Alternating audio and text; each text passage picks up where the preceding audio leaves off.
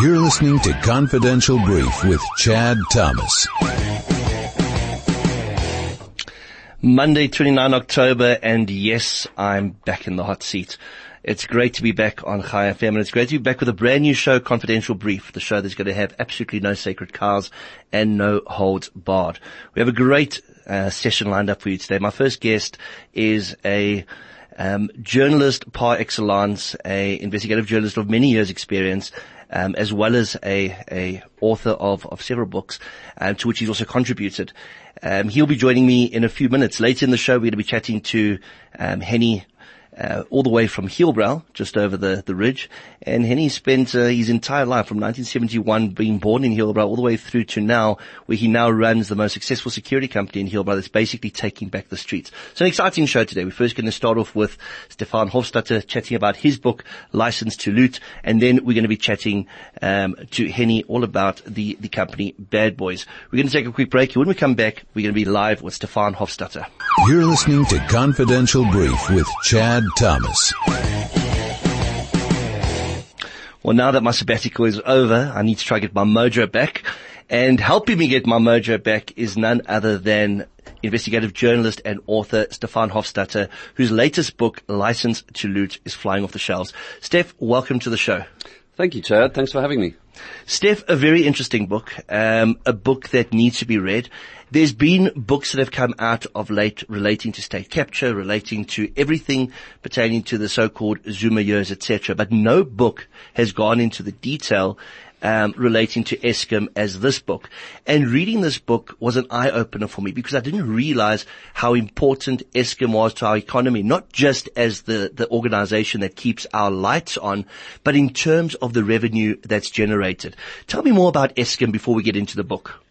Yeah, I mean, I mean, the book's main focus is Eskom for the simple reason that it's the state entity that is really the most important to our economy. Uh, you know, if Eskom is doing well, the economy has the, the platform to grow. And if Eskom is doing badly, it affects every sector of the economy. And, and also it has so much debt exposure that literally we got a, reached a point in 2017 where, you know, just, just the Development Bank SA wanted to recall a loan of about 20 billion rand, um, out of several hundred billion owed by, uh, Eskom.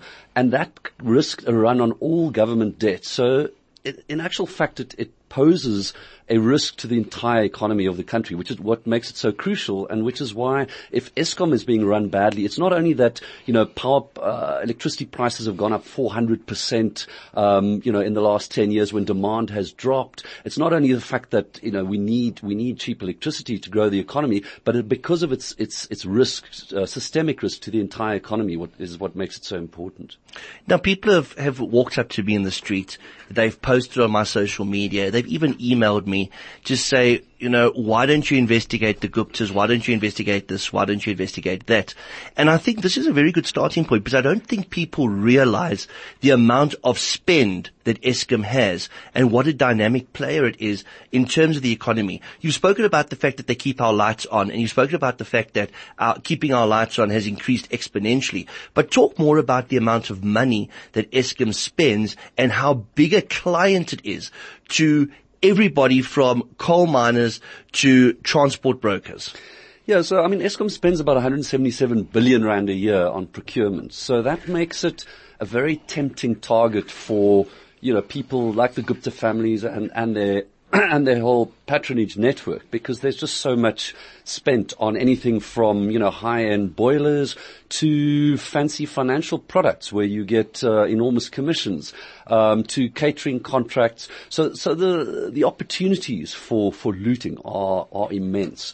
Then then we start looking at the coal contracts. Eskom spends about 50 billion rand a year on coal alone, and its and its single largest expense is primary energy, and that's where the opportunities started started growing because we had the traditionally uh, the big mining companies like Anglo and Exxaro having the, the bulk of the, the coal contracts, and rightly so, we started talking about opening them up to new players, getting black empowerment involved, even though the, you know the older players were becoming empowered. Uh, but the opportunities for smaller, newer players started opening up, and that's where there was a big gap. 50 billion rand a year. Now you can start talking about big money that uh, these contracts, um, you know, involve, and and that's again, the Guptas started eyeing some of those really big, big contracts. Now, what I found bizarre is in a section of your book, you write about Honorary Colonel Brian Molefe actually funding um, a third party service provider that's not yet a third party service provider the funding to buy a mine so that they can become a third party service provider. I've never heard of this business model in my life. And of course I'm referring to when Deep Throat called you to advise you that Brian Molefe had basically signed off on a deal which was a preemptive deal. It was to buy in advance coal from the Guptas so they could buy Glencore. Tell us about that. Yeah, it's the most astonishing business model and it actually started in the December before. That particular incident was in April 2016, but they'd been building up to, to the purchase of, of Optimum for several months.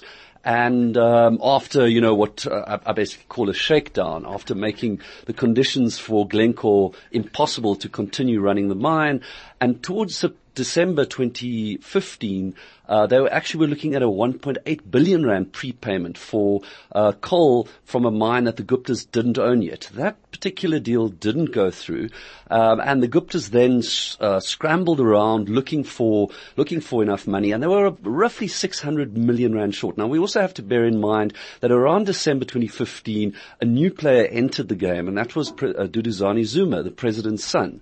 So so so Glencore suddenly found themselves negotiating not only with the friends of the president, but also the family of the president. Um, but as I said, they were 600 million rand short in April, and uh, everyone was asking, you know, the deal has been announced. It's, it's all going ahead in a couple of days. Uh, it's going to be signed, and everyone was wondering where are they going to find the money. And that's and suddenly it was announced the money has been found, and, and two days later, you know, my deep throat phoned me and said, well, they found the money because Brian Molefe gave them, he, he at the time said gave them two billion rand. It was actually the 660 million rand short. And again, it was money for coal from a mine they didn't even own. So it was in, in essence, it was a, it was a interest-free loan, uh, courtesy of the South African taxpayer you you gave your your deep throats an alias in the book. You you call him Calvin. As an investigative journalist with many years experience, how reliant are you on a deep throat type source? Look, I think I think there's a lot of of risk in in basing uh, the thrust of any story or the bulk of any story on sources. Uh, so you, you you always have to be careful that the stories aren't purely source based because there's a lot of danger in in that. Uh, you know, sources have different agendas and the information might be skewed in a different direction. So it's, so it's pretty important to, to get verification from those sources and to try and try and get uh, you know supporting documents or if possible telephonic recordings and that type of thing. But at the same time, it is critically important to to have sources who are very close to the action. And in this particular case, uh, this this source uh, was very connected both in the ruling party and what's happening inside parastatals and the decision-making corridors of power as well as in the banking sector. And that's what made him, you know, bringing those two flows of information together meant, meant he was a very valuable source. So, so sources are crucial. You, there just has to be a great care taken to verify the information they provide. Steph, I was at the launch of, of your book in, in Melville Love Books and I remember the introduction, and while you were chatting about the introduction, I thought to myself, why don't they call this book The President's Son? But that being said, License to Loot is an incredible name. But thinking about sons acting as proxies for their fathers leads me to my next question. What do you think of this latest narrative that has emerged regarding Nene and his son receiving benefit from the PIC? Look, I think for me, I'm glad you raised, brought up the title because for me the, the notion of the license to loot came with uh, using the development state almost as a, as a Trojan horse for allowing networks of patronage to, to, to flourish. And really, for me, the lesson to be learned out of all of this is that as long as we allow patronage networks, which in Zuma's case didn't even just, it didn't even involve the party. It was literally his own family. If we allow those things to trump the, the national interest or the public interest, we, we're going to come up with the same problem over and over again. So, so for me, the Nene example is certainly not as extreme as this, but it's still a reflection of the, of that type of model, of that type of business model where, where you're, you're, uh, you know, decisions are being made to further the interests of patronage networks rather than the economy at large or the country at large or the people who voted you into power. Now it seems that patronage has got its claws into virtually every major politician because one, when, when one looks at the deputy um, Secretary General of, of the ruling party, Jessie Duarte, her son has now been implicated in various shenanigans of sorts. And it seems like patronage has been the, the, the nature of the beast. Um, do you believe that it's patronage or do you believe it's corruption by proxy? Well, I think I think patronage is sometimes the soft end, but but it, it certainly becomes fertile ground for corruption by proxy, and that's where part of what I sought to do in this book was to look at seminal moments. So I looked at early days of the Zuma presidency, for example, where um, you know uh, the the um, Blade and Nzimande, the head of the Communist Party, and Zwelinzima Vavi, uh, the head of the, the COSATU, the Labour Federation, key key players in the the ANC's, you know, uh, uh, uh in the in the tripartite alliance actually travelled with Zuma to to Equatorial Guinea, um, and there along along arrives, uh, you know, Duduzane Zuma and Rajesh Gupta, and they get, you know, they get taken into a private meeting with uh, President Obiang of Equatorial Guinea, and this was before Zuma became president of the country. He was president of the party, but for me, those moments set the tone for the for the Zuma presidency. And so I try to look at several moments like that, and I, I think the example that you're raising now,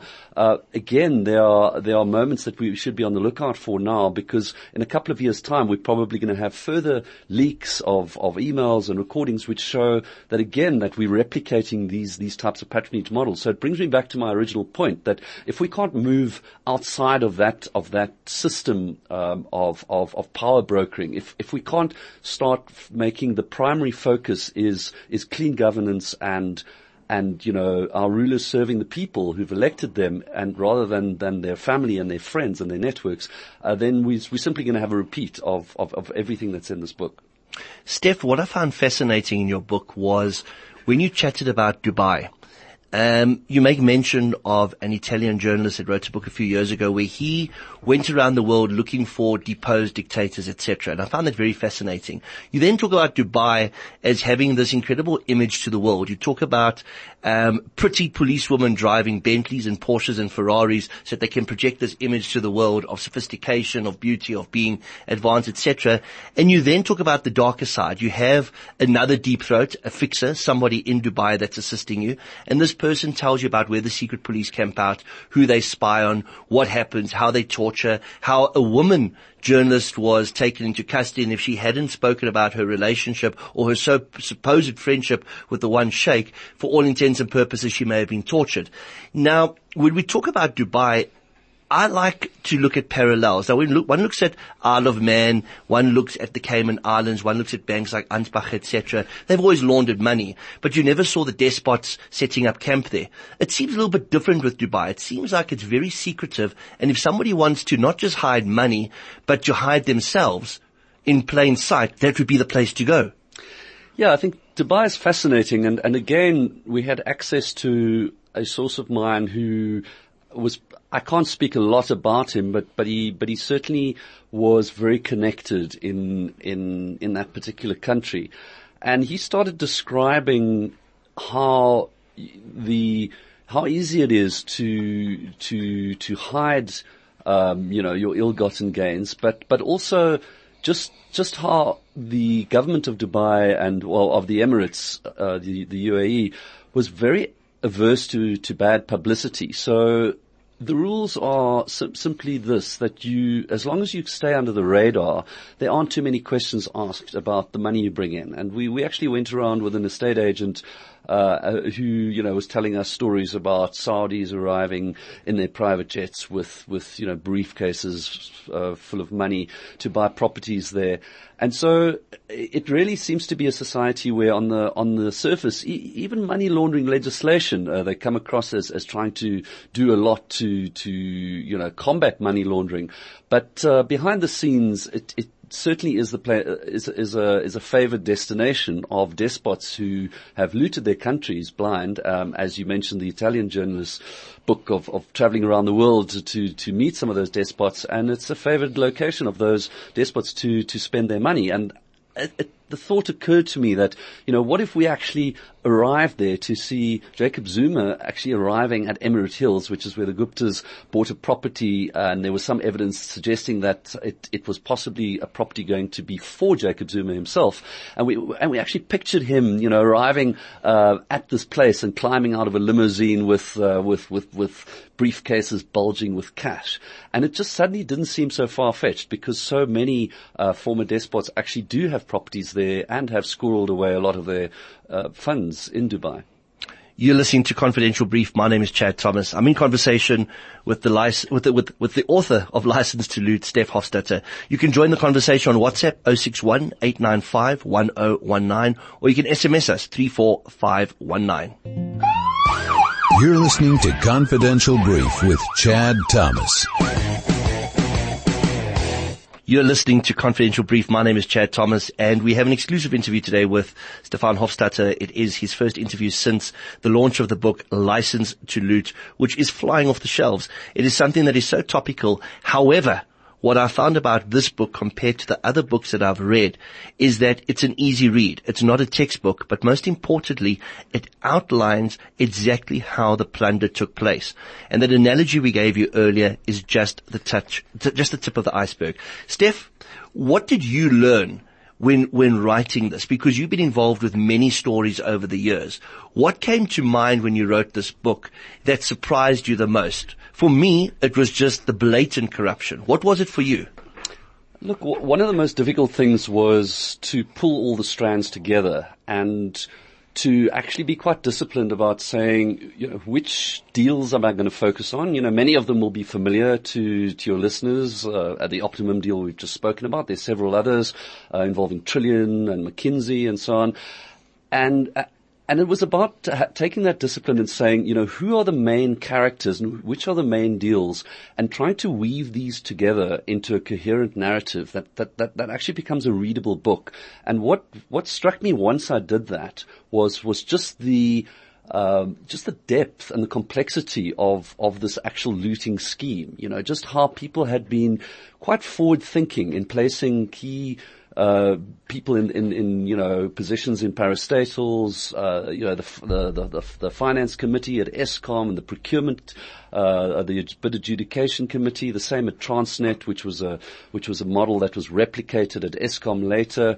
And so I, I suppose, you know, you, you often, when you, when you're in the news cycle, whether, whether you're producing it or, or consuming it, it, it often feels quite atomized. But when you pull it all together and you see the, the depth of thought and, and, and sort of plotting that went into covering all your bases to make sure that you've got the right people in the right place so that when that deal comes up for consideration, that you make sure you get that deal when there's an assessment, you know, for example, at Transnet, when you're assessing the, the need for increasing the number of locomotives that you buy, you get the, the right consultants in to give, give you the result that you want so that you can then justify to Treasury to, uh, you know, to spend 50 billion rand on, on, on locomotives that you might not need. So, so I think it's really the breadth of, of the, of the, the, the sort of the entire scheme which, which struck me when I, when I pulled it all together.